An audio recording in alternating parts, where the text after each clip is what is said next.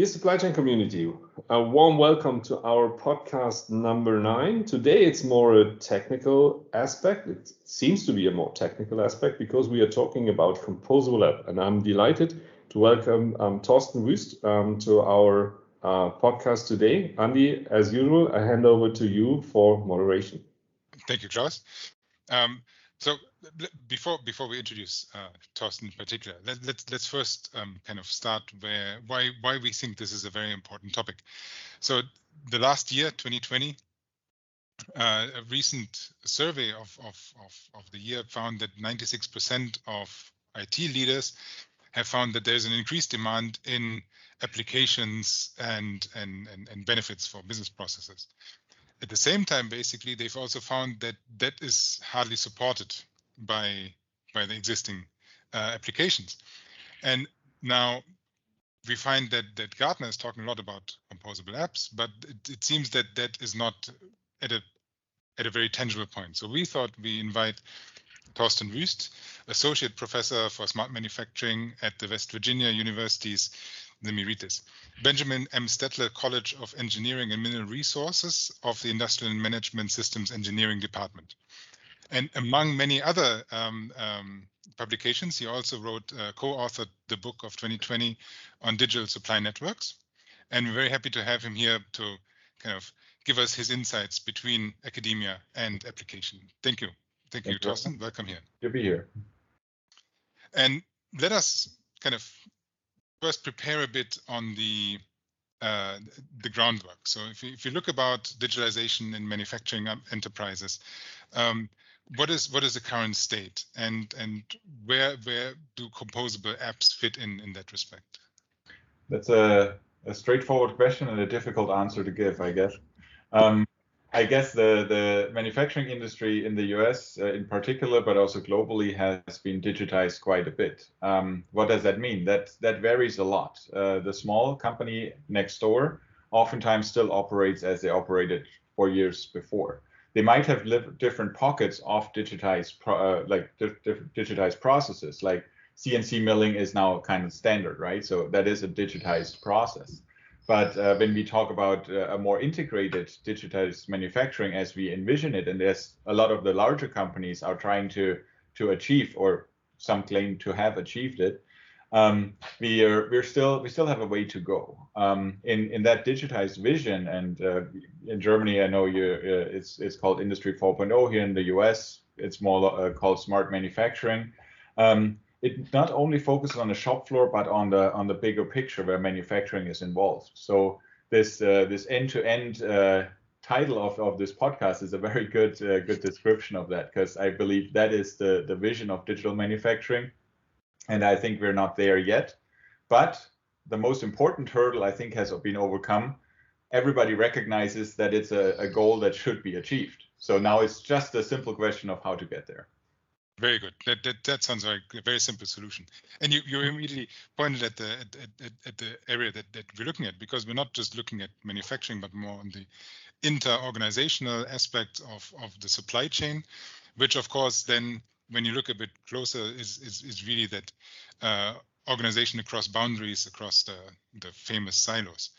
Um, so let me let me kind of dig a bit deeper with, with you, Thorsten. What is the benefit that composable apps would bring in that respect? Well, I, guess it's the interoperability aspect that has been taunted for for a long time that that could come to fruition and en engage also with uh, scalability and adaptability. Because when we think of, of integration across silos, the logical solution would be, hey, we build one dedicated system that integrates everything. Sounds good, but we know that that uh, organizations, especially when they are larger and supply chains, they they change. There's risk involved. There's disruption. We we just witnessed that last year quite painfully, and are still mm-hmm. witnessing it. Yeah. Um, and uh, a monolithic system is very like a big ship. It's very hard to steer, right? when you have a, a group of agile uh, individual apps that you could, you know, exchange with a different container, um, but still communicate or uh, uh, extend, like adding additional pieces, and still can exchange data and be um, be be certified in that sense, like reliable uh, and reduce the risk. Um, that would would really help to uh, convince a lot of people to invest in that because you could start smaller and you know you're not you're not stuck, you're not locked in, but you have that flexibility to grow, to shrink if possible, or to just change course really quickly. Mm-hmm. In theory, at least. In theory. so maybe maybe from a practical side, Klaus, maybe you could could share with us some of the uh, particular aspects that that composable apps could could address in a, from a more from a supply chain context as well. I'm happy to do so. Um, so no contradiction to what what Thorsten just said, and I think this this um, this kind of, um, of, of, of, extremes on the one hand, um, really monolithic systems, um, and on the other hand, um, um, composable apps. I think this is this is laying the, the ground pretty well in order to explain it. supply chain from a supply chain, from an end-to-end supply chain perspective, um, and I consider manufacturing to some extent, of course, a, a, stakeholder, a contributor, a party in, in an end-to-end supply chain, since it's producing and delivering, um, um, is very, very, very broad. There are many different elements. Um, there's, of course, the typical S&OP, um, sales and operations planning, which might be the kind of core of any any supply chain decision-making processes. But there are also questions like um, like network optimization, like parameterization, like execution visibility, um, manufacturing execution systems, delivering signals from the grounds, from the shop floors um, that need to be received.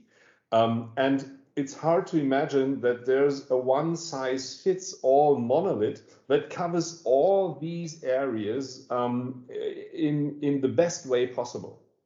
This does not exist and it will never exist. So the world turns more probably again towards a kind of best of breed approach because all those aspects are very important, are crucially important if you want to set up um, um, uh, a best in class supply chain.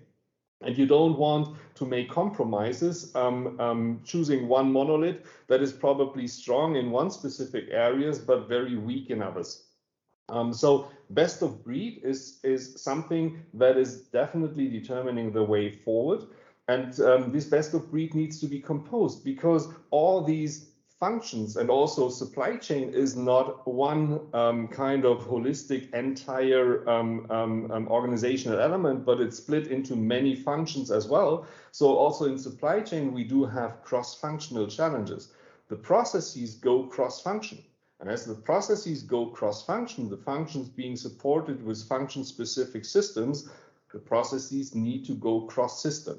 And this is where composability, at least as a vision, comes into play.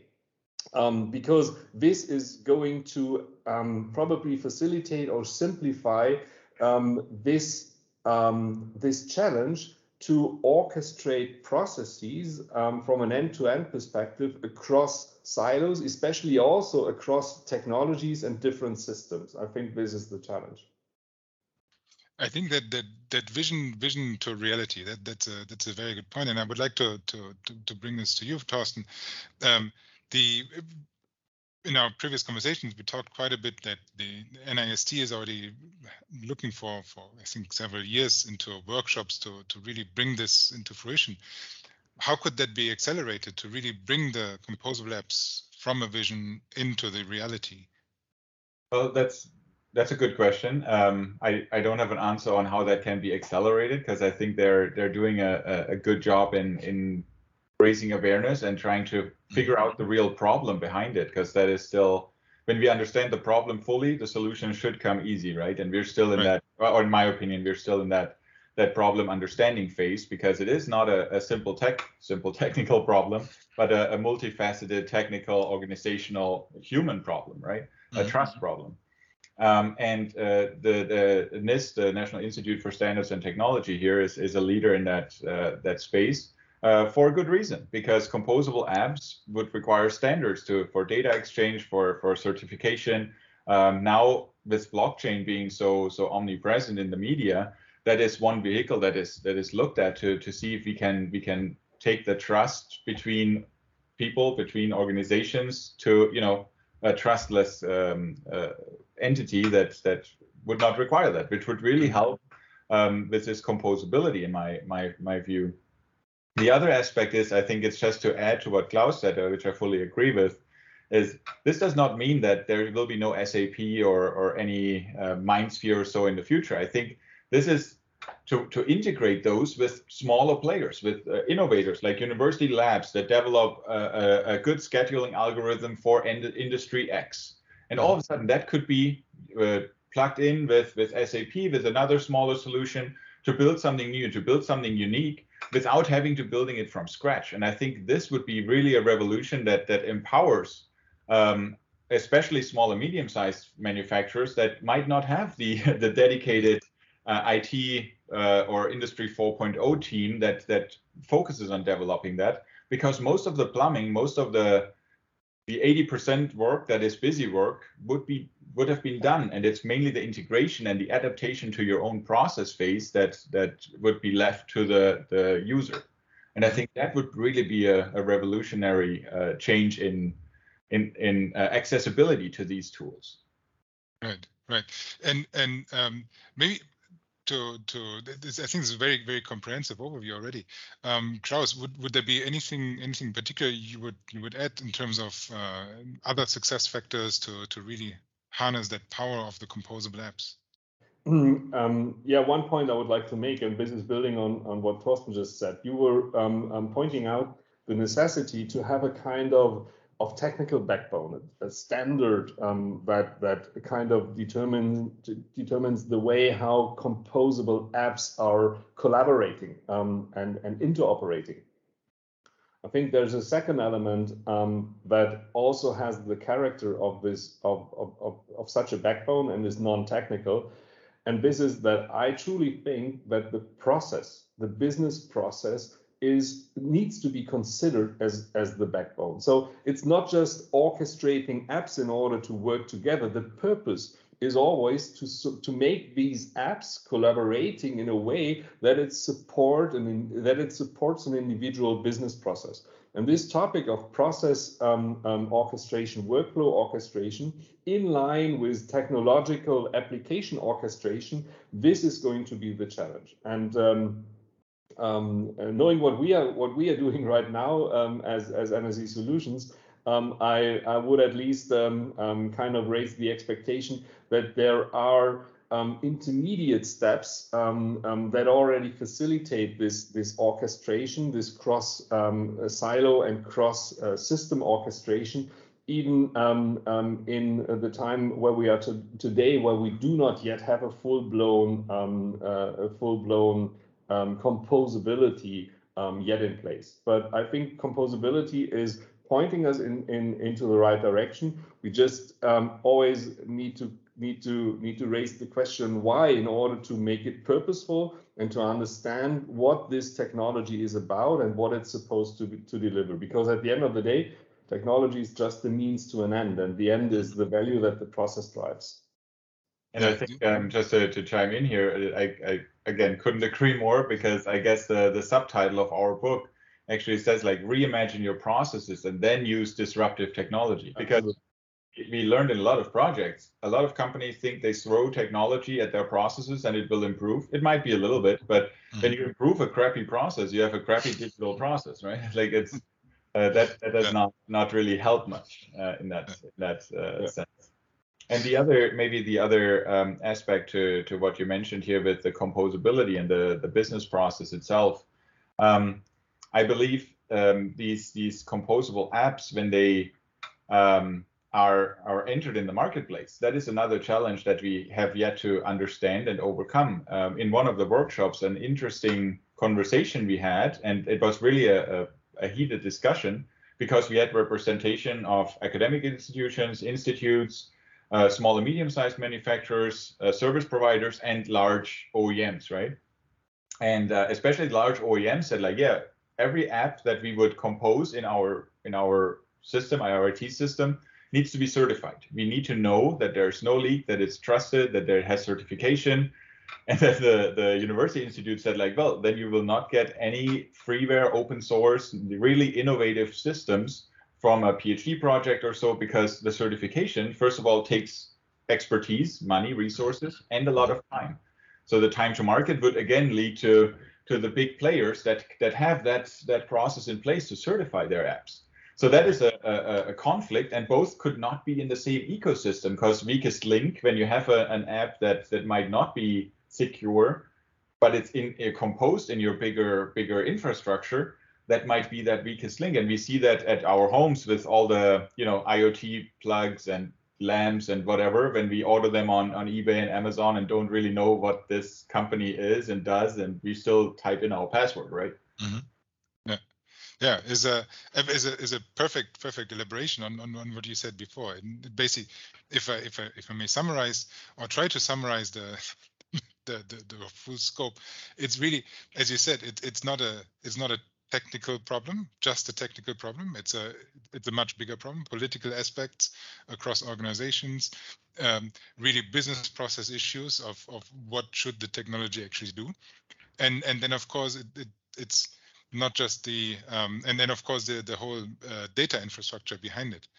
Um, but I, I, I, would like to, to really emphasize that that positive note you had. Once you understand all the problems, then, then the solution is very fast. So oh no, no, I, I'm extremely positive in that sense. Uh, I guess uh, that that might have come across uh, too negative, but I think th- these are opportunities. But when when we figure that out, this will really accelerate and really create a tremendous value for for both app providers, consultants like yourself that, that could mm-hmm. provide different apps for their expertise, you know, and then then scale that beyond the, the manpower you have at your disposal of, of qualified experts.